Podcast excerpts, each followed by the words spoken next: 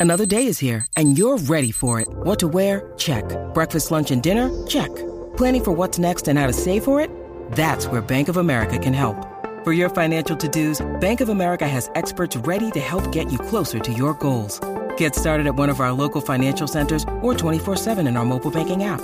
Find a location near you at bankofamerica.com slash talk to us. What would you like the power to do? Mobile banking requires downloading the app and is only available for select devices. Message and data rates may apply. Bank of America N.A. member FDIC. When you need mealtime inspiration, it's worth shopping Kroger, where you'll find over 30,000 mouthwatering choices that excite your inner foodie. And no matter what tasty choice you make, you'll enjoy our everyday low prices, plus extra ways to save, like digital coupons worth over $600 each week. You can also save up to $1 off per gallon at the pump with fuel points. More savings and more inspiring flavors make shopping Kroger worth it every time. Kroger, fresh for everyone. Fuel restrictions apply. Talk to. Hey, everybody. Would you like to get access to an extra bonus episode every Saturday? If so, check out my Patreon page at patreon.com slash drnosleep, where I will be posting exclusive bonus episodes every Saturday, only available to my exclusive Dr. No Sleep Patreon supporters. That's patreon.com slash drnosleep. For only $5 per month, you will get access to a total of four extra bonus episodes every month on my Patreon page. You will also be directly helping support the creation of new horror stories for future Dr. No Sleep episodes. Your support would mean so much to me since I am a small podcast with very minimal outside funding. Thank you so much for your consideration. And now back to the story. There I lay frozen in bed, as I had a hundred times before. What had started out as a waking nightmare had become little more than a mild annoyance. Sleep paralysis, always occurring as I awoke from a bad dream. I darted my eyes around the dark room, trying to figure out what time it was, wondering if I should try to move my body or make a futile attempt to return to sleep. Then I felt the pressure build up within my chest, as if someone was crushing it with their own weight. I knew it to be little more than my imagination, so it didn't particularly scare me, but it felt uncomfortable nonetheless. But on that night in particular, the sleep paralysis simply wouldn't fade. I was trapped within my limp body, unable to even call out for help, as the words I produced merely formed whispers. Then I noticed something I hadn't seen before a strange shadow standing in the corner of my room. I tried to figure out whether it came from a lamp casting a strange shadow, but if that were the case, why hadn't I seen it before? Then the shadow moved, ever so slightly. What had been a projection on the wall was then a figure standing in my room. I felt adrenaline build up in my blood. Hallucinations weren't unheard of during episodes of sleep paralysis, but I'd never experienced them myself. I tried to wriggle my body around, but it wouldn't respond. The shadow took a step in my direction, and mild fear had turned to mind shattering panic. I forced as much air out of my lungs, calling out for help. Next thing I know, the lights turn on and my parents come rushing in to check on me. Eric, what is going on? My mother screamed, my dad standing next to her with a baseball bat. I sat up in bed, finally freed, and observed the suddenly empty corner. Had it all been a dream? I, I, I just had a bad dream, I think. I thought I saw something standing in the corner, I said as I tried to catch my breath. My bed was soaked in what I could only pray was sweat, but in the grand scheme of what I'd just experienced, it didn't really matter. The nightmares are getting worse? My mom asked. I nodded. They were always the same. Always the car crash with my grandparents. Their blood splattered upon my face as I cried. I had caused the accident, not on purpose, but I'd cried enough to distract them. At the age of four, I just didn't know any better. There they lay, bleeding out, but still trying to comfort me because I was scared. Those were the images haunting me in my dreams each and every night. Those were the nightmares that forced my body to stop functioning. My mom sighed. I think we need to schedule another appointment with Dr. Burke. I agreed. He'd been able to help me through the trauma, though only to a certain degree. With his help, I'd been able to get back in a car without having a mental breakdown. I'd known him for the better part of my life, and though I'd just turned 18, technically not within his scope of therapy, I wouldn't have accepted help from anyone else. Hello, Eric. It has been a while since we last saw each other. How's it going? He greeted me as I entered his office. At that moment, it seemed so childish. He was a psychiatrist both for children and teenagers, and though I technically fit within that realm, I wanted to be treated as an adult. Still, I sat down and talked to him, going over the nightmares as I had so many times before.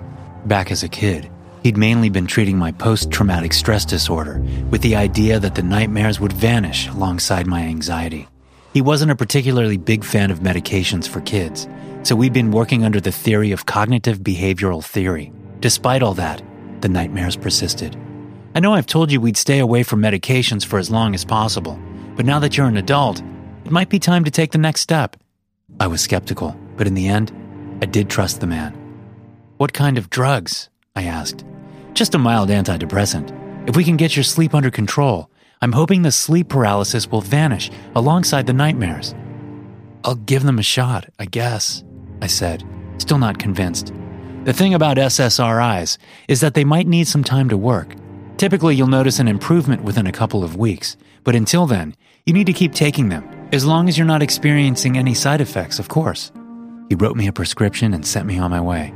A mild glimmer of hope had been ignited within me, though it remained overshadowed by my lack of belief in medication. But I knew he was an educated man with years of experience.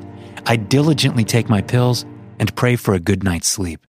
That night, I took my first pill and slipped into a deep sleep. Coincidentally, not only would the antidepressant help with my nightmares, but as a side effect, it would make me tired, which meant it kind of doubles a sleeping tablet. I felt myself fade into a dreamless darkness. It was a void where I was rid of any weight, floating in nothing except for infinite peace. I remained extraordinarily lucid throughout the experience, never once forgetting the fact that I was indeed sleeping. I just felt calm, content with my own existence, and so I would remain until my body finally landed back in bed and I opened my eyes. I was paralyzed, my mind frozen inside my useless body. Not that it bothered me too much, though. Just having a peaceful moment of sleep was worth the paralysis. I looked around the room as usual, trying to figure out the time. Then I saw it again a shadow standing in the corner, but it was closer than last time. I could even make out its basic humanoid silhouette. Help! I let out with merely a whisper, but there was no one there to listen. My parents were fast asleep, and I was alone with the strange shadow that was moving just slightly closer than it had last time. Then I shot up in bed.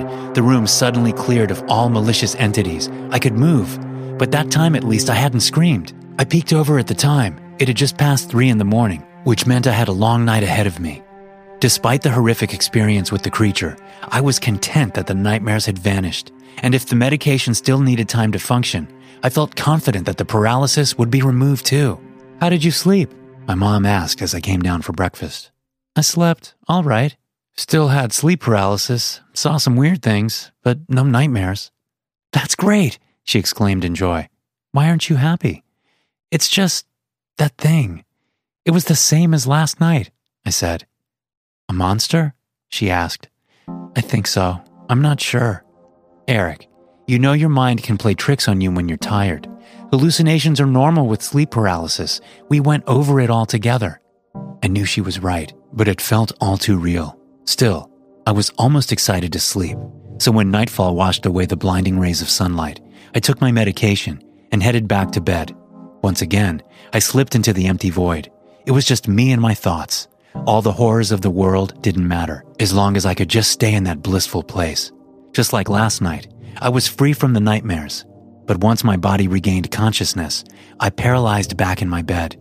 I immediately glimpsed over at the corner, and sure enough, the creature was there closer than ever before. The being that had once been a mere silhouette suddenly had more human features, though twisted, wrong. It was unnaturally tall, slim with twisted fingers containing far too many joints. It took a step closer, and I could hear its raspy voice and putrid breath fill the room. I put every ounce of willpower into moving a finger, then my arm. With a few excruciatingly challenging movements, I was finally able to sit up, and with that, the monster was gone. It's just a hallucination. I kept telling myself as I inspected the empty room. It's still better than the nightmares.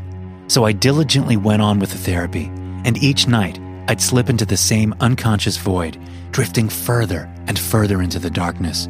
But no matter how far I sank, I would always awake paralyzed with the creature getting closer each night. Before long, I could feel its humid breath on my face and the sound of its creaking fingers stretch out as if trying to reach me. Its face was still shrouded in the darkness. Only its hands were close enough for me to make out any specific details. The skin was charred with deep fissures that were actively bleeding, drops falling onto the floor below. His hand was just a few inches away from my face, and its stench immediately assaulted my nostrils. With that, I shot up in bed, and the creature had once again vanished. But despite being safe, my body remained in panic mode. I jumped out of bed and pulled open each and every door, curtains, cupboards. Then I checked under the bed, and as I kneeled down, I felt something wet brush against my foot. It was blood, just a few drops of the putrid liquid that had poured out from the monster's hand. It was all real. I tried to tell my parents, begged to visit my grandparents for just a couple of days to escape the entity, but they refused. They saw the blood, but it didn't exactly look normal. It was too thick and lumpy, so they figured I'd just spilled something. Instead of helping, they just booked me another appointment with Dr. Burke. I knew I sounded insane, but it was real. So I decided to stay awake until I could come up with a plan. I didn't have any close enough friends I could sneak over to, but of course, that wasn't a permanent solution. While the first day went fine, I was still no closer to finding a plan. And as the 72nd hour rolled around, I drifted off to sleep, sitting on a chair in the kitchen with a cup of poorly made coffee in my hand. As always, I drifted through the dreamless void before being shoved back into physical existence. I was lying on the floor in the kitchen after having fallen off the chair. I was paralyzed, and the being was standing closer than ever before, his face was finally visible, and it was little more than a solid block of meat with sharp teeth sticking out here and there. There were multiple small holes on its head, each containing a tiny tendril that wriggled around like a trapped worm. Tomorrow, it whispered with a harsh, broken voice. That was last night, and though I fear for my life, I'm still dead tired. I can't stay awake much longer. Even if I do, I don't think it's enough to hold back the monster anymore. By this time tomorrow, I will be dead. And once I'm gone, the creature will just latch onto someone else. So if you wake up paralyzed, just keep your eyes closed. Pretend there's nothing there until it gets bored and leaves. It's your only chance. Thank you so much for tuning in. If you're listening on Spotify, don't forget to hit that follow button to get notified every time a new episode is released. Also, please take a second to leave a rating for the podcast. This is so important to help the podcast grow. Thank you.